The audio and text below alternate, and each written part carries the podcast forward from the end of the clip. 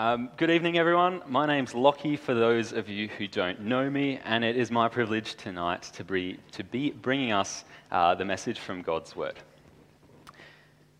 So, I want to ask you all a question to start off tonight. When was the last time you compromised on something? It might have been something big, might have been something small. Maybe the conversation went something like this Hey, I'm thinking of Mexican for dinner tonight. What do you reckon? Oh, I was really hoping we could go to the pub for a chicken schnitty, but hey, I guess Mexican sounds okay too if that's really what you want.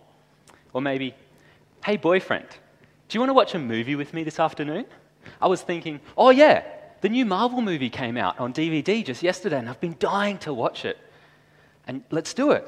Oh, not another Marvel movie, you think. But you compromise and you say, great, that sounds like a plan. We've gone shopping with your kids. They absolutely want this new toy. They keep asking you, but you keep saying no. But eventually, after a few tantrums, you compromise and you buy it for them, just to keep them happy.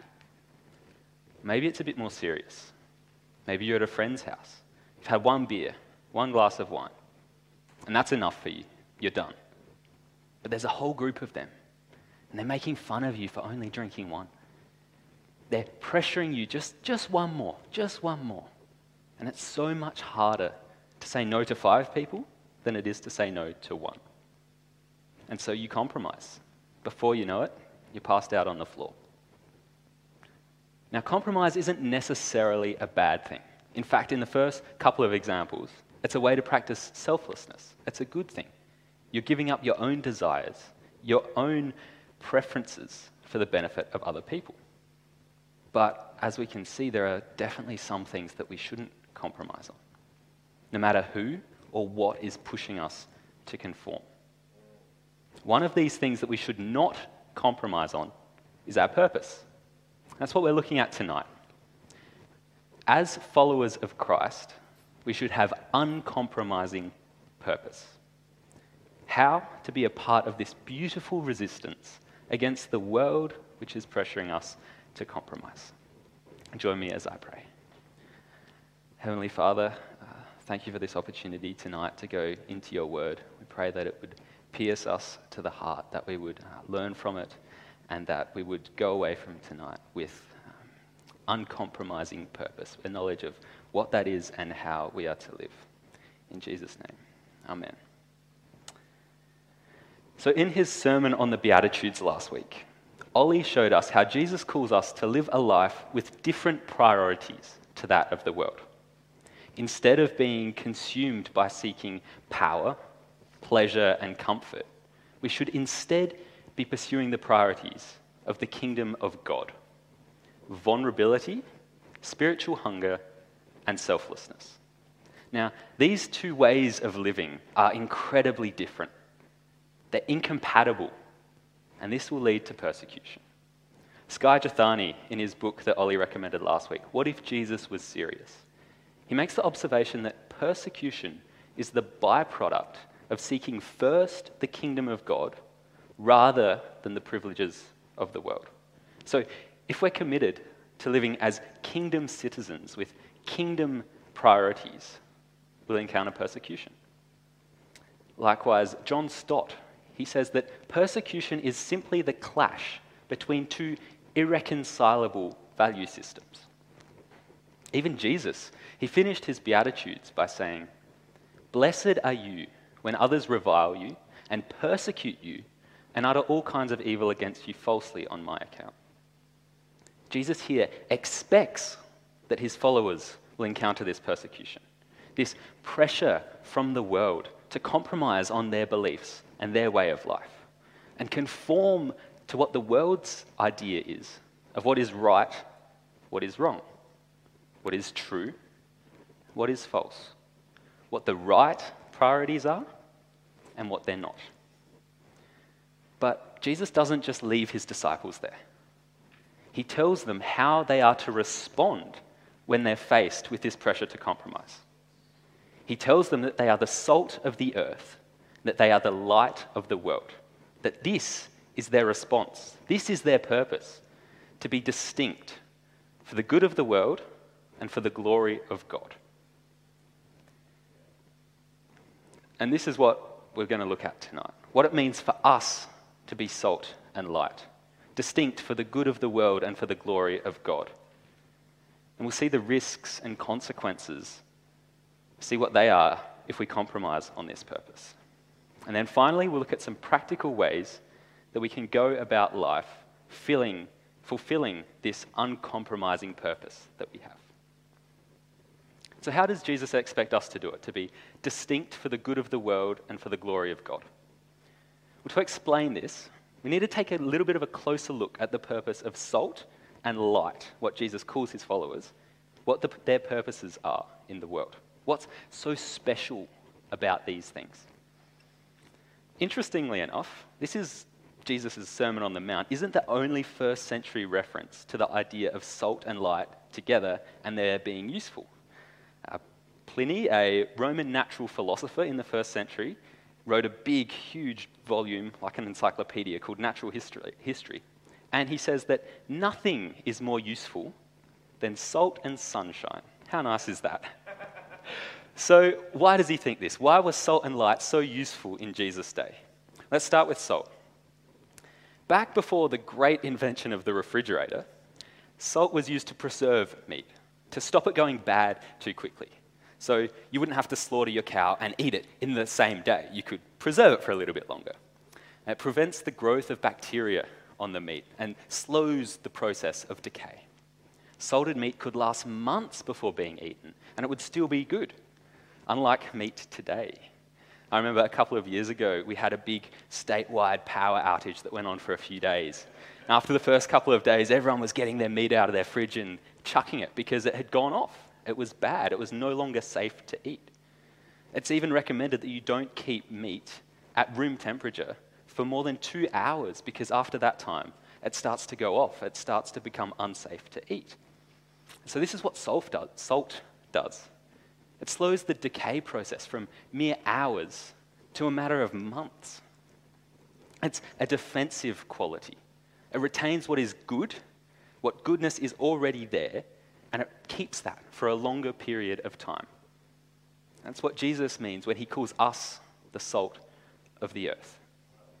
If we're doing our work as salt, we're protecting the things that are already good in the world. We're fighting against the injustice and corruption that we see around us. I wonder what some areas are in your daily lives where you can see decay and corruption creeping into the world, creeping into our culture. How can we fulfill our purpose as salt and step up and stop that. Secondly, light.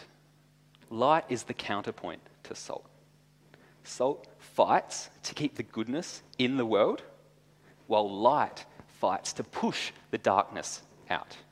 It's offensive.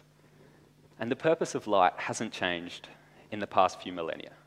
We use it to light our homes, to light our paths so that we can see what's going on around us, so that we're not just blindly walking around, stumbling around in the dark. What does that mean for us? The light of the world. It means that we need to push back this darkness that we see around us. In the beginning of John's gospel, we see that Jesus is called the light, the true light. And as we look at what Jesus did in his life and in his ministry, we can see what it means to be light in the world. It means going out into the dark places of the world, the places of hopelessness, despair, immorality, and bringing hope, bringing a message of salvation, showing people that this, this gospel, this relationship with God, this is what life is about. This is what brings hope. This is how we were made to live. And this is our job as we follow Jesus in being the light of the world. And who benefits from this? Is it us, the Christian community? When we're salt and light, do we benefit from it? Sure, in the long run. But it's not first and foremost the salt and the light that benefit from their work. It's the meat that is salted that benefits. It's the people and places that are lit up that benefit. Jesus doesn't call us to go out into the world, pushing back the decay, bringing forth our light for our own benefit. No, we're called to do it for the good of the world, for the good of those who are persecuting us, the good of those who are pressuring us to conform to their way of life. About 30 verses after this passage, Jesus tells us that we're to love our enemies, to pray for those who persecute us. What better way to show our love than being salt and light in their midst? That's not the only good thing that happens when we hold uncompromisingly to our purpose. Jesus says other things will happen when we let our light shine. If you've got your Bibles, look down at verse 16. He says, In the same way, let your light shine before others so that they may see your good works and give glory to your Father who is in heaven. When we let our light shine, people see our good works. They take notice. We're like a city set on top of a hill. We can't be missed. It's just like the stars out there on a deep, dark night. Me, I've always loved going out on a really clear night and just lying there, looking up into the heavens, watching the stars. I'm sure many of you have done that too and had felt that feeling of awe when you do that, that incredible feeling. But it's a bit crazy, right? These tiny little pinpricks of light, a minuscule portion of brightness in an incredibly dark background. They draw our eye. We can't do anything but look at them. It's like when we let our light shine, even if it's a drop of light in an ocean of darkness, we can't be missed. It's also interesting here to see that Jesus doesn't say that it will only be our light that people see. No. He says that they will see our good works. It's like Jesus is presupposing that we as Christians are doing good works and that these good works are important. They're what lead people to glorify God. And this is a tough balance for us. We, we know that our good works, they don't save us, but Jesus expects us to be doing them.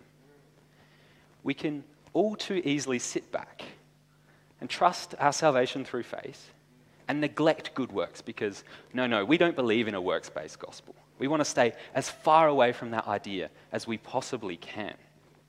But Jesus doesn't expect that from his followers. No. He expects that when we, his followers, are lit up, people will see our good works. And why is this? It doesn't lead to our salvation. No, not at all. We're saved by grace through faith. Full stop. But what if these good works are the way that God plans to lead someone else to a relationship with Him? Our selflessness, our evangelism, our preaching, our living godly lives and doing these good works, they might be the catalyst for someone else's faith. And here we see again, we're not called to be salt and light for our own sake, not for our own benefit, but for others. But it gets even better. What does Jesus say the result of people seeing our good works is? He says that these people give glory to God. We're being salt and light, not for ourselves, not only for the world, but so that God would be glorified. What more motivation do we need? But now we come to part two. What happens when we compromise? And there's a pretty clear warning in this passage. Don't compromise, because it can be very easy to do. Jesus warns us twice in this passage that we can fail to live out our purpose as salt and light. And when it feels like the whole world is against us, pushing in on us, wanting us to compromise, that seems like the easier option, doesn't it? The world says that religion and faith are fine. Just keep it in private, not out in public, please. No, no, you don't need to put out your light. Of course not, but just be so kind as to hide it under a basket when you're out in the world with us. No, no, please, be salt. Just stay in your salt shaker, please and thank you. And this can be very tempting. It's all too easy to think, I'll just live and let live. But that's not what Jesus calls us to. No, he says here plainly Compromising is bad. Failing to fulfill our purpose as citizens of the kingdom of heaven is bad. Don't do it. Jesus says that if we lose sight of our purpose, if we lose our saltiness, we're useless. We're good for nothing. We're worthless. Throw us outside and get rid of us. Let passers by trample over us. And anyone who has ever been called useless or good for nothing, you know how much these words hurt. Coming from Jesus, from God, they sound even worse. Why would he say something like this? Could it possibly be that the consequences of us losing our saltiness, hiding our light, compromising our purpose, could these consequences be so bad that Jesus wants to emphasize to us how important it is that we don't compromise? And what are the consequences? The consequences of our compromise is that decay and darkness reign in our world. The world becomes like meat that hasn't been preserved. It goes off, it becomes rotten and putrid. All goodness leaves it, and it becomes ruined, bad, good for nothing. The world loses out. And if we're not lighting up the dark places, well, they're going to stay dark.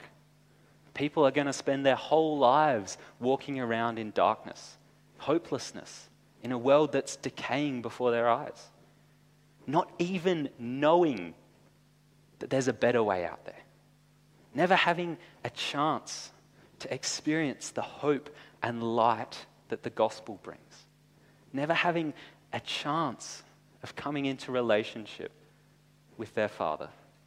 Again, it's the world which loses out. So, just like before, where we said that our being salt and light in the world doesn't have an immediate direct benefit for us. Neither does our not being salt, neither does our not being salt and light in the world have an immediate direct adverse effect on us. We can stay in our little Christian bubbles. We can stay in our salt shaker and we can still feel like we're being salt and light. We don't lose out here. We're being, we are surrounded by salt. We're surrounded by light. But there's no salt or light out there in the world. So we need to leave our bubbles and go out there. Now, I'm not saying, definitely not saying that you shouldn't spend time with other Christians or you shouldn't come to church. Don't, don't mishear me there. But we should. We should definitely spend time growing together, spurring one another on, teaching and learning from one another. But if this is all we do, and we withdraw from the darkness of the world, we're no longer fulfilling our purpose as salt and light. We're compromising. We're covering our lamps and we're losing our saltiness. My lamp has little impact in a room already full of lit lamps. But out there, in a room which is completely dark, it has a huge impact. So, just to bring this point home, I've got a little illustration. So, I've got my trusty lamp and my trusty basket here. And if I turn my lamp on, oh, that's bright. Um, shine that bright, please. If, if I turn my lamp on, you can notice it, right? You can see it. But is it fulfilling its purpose of throwing back the darkness? Yeah, a little bit, but not much, right? Because it's surrounded by all these other really bright lights. It, it can't fulfill its purpose because there's no darkness here to be driven out. Now, if we go out into the world where there are no bigger, brighter lights, into the darkness, have a look what happens. So, Claire, if we could cut the lights. Look how brightly this little lamp shines when it's in the darkness. It's impossible to miss now. You, you can't not see this. It's pushing back the darkness, it's illuminating the area around us.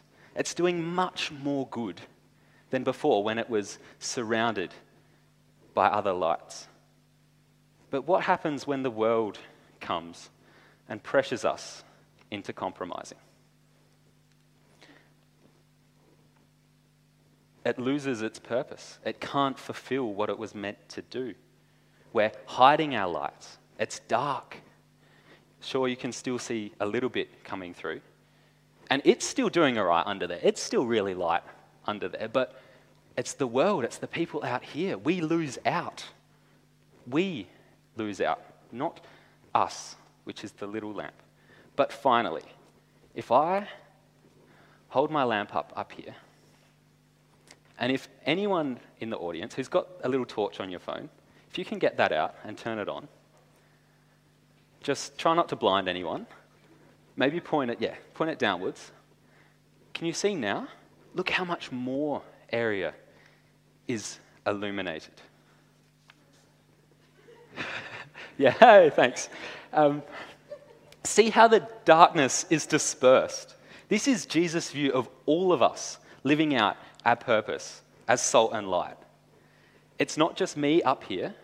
We're not all congregated together. We're out. We're unified, but we're separate in the midst of the darkness. This is what it looks like for our whole community to be on mission and fulfilling our purpose together. I hope that was a helpful illustration. Um, we don't want to hide ourselves, either under baskets or in our little salt shakers. We want to let our lights shine, all of us. And the best way, the most effective way to do this is as a united community of light bearers out there in the darkness of the world. And I know how you're all feeling. Yes, this sounds amazing. I want to be the salt of the earth. I want to be the light of the world. I want to fulfill my purpose. I just don't know how. How should we respond? Firstly, we need to look at ourselves, both individually and in community. We need to ask ourselves where we're not doing our job, not fulfilling our purpose as salt and light? Where do we not look any different from the rest of the world? Where are we not distinct? Where do our priorities align better with king, those priorities of the kingdom of now than with the priorities of a citizen of a kingdom of the kingdom of God? Maybe we're making an idol out of money, career, a relationship, a certain look, a celebrity, power, sports, grades, it can be anything. But if so, we need to repent. We need to come back to Jesus. We need to realign ourselves with the kingdom priorities of vulnerability, of spiritual hunger, and of selflessness. A good way to work on your vulnerability is to chat through this with someone. Tell them where you're feeling like you're compromising your purpose. Ask them where they see you compromising your purpose. Be honest, be loving, and I'm certain you won't regret it. But what about some practical ways of being salt and light? To be salt, we want to slow the spread of injustice and corruption in our world. We want to make a stand where we see injustice being committed around us. Right now, there's a bill before the SA Parliament that proposes a relaxation of the abortion laws here in South Australia, allowing abortion up to birth, among many other things. As Christians, we believe that the taking of innocent lives is wrong. So maybe for us, being salt means taking a stand, writing to your local politician and telling them your opinions on this. Maybe it means joining in on the March for Life early next year. Maybe it means supporting organizations which are already taking a stand. Maybe it means researching this, becoming aware and help showing other people what's going on. And this is only one example. I'm sure, I'm certain, there are hundreds of other areas in our society that we can see decaying before our very eyes. It's our job as Christians, as the salt of the earth, to step out and to slow that decay. So pick an issue that you're passionate about and fight to keep the goodness. What about being light? Well, we've already had one great possibility talked about tonight. Join Green Team. Come with us and come and shine your light in these places where it can get pretty dark. Let these people see your good works that you're doing there and question why. Show them God's love. And who knows how God might be glorified because of it. If you're at uni, check out something like ES and help them with their goal of being light on a dark campus. If you're at work, make it known that you're a Christian.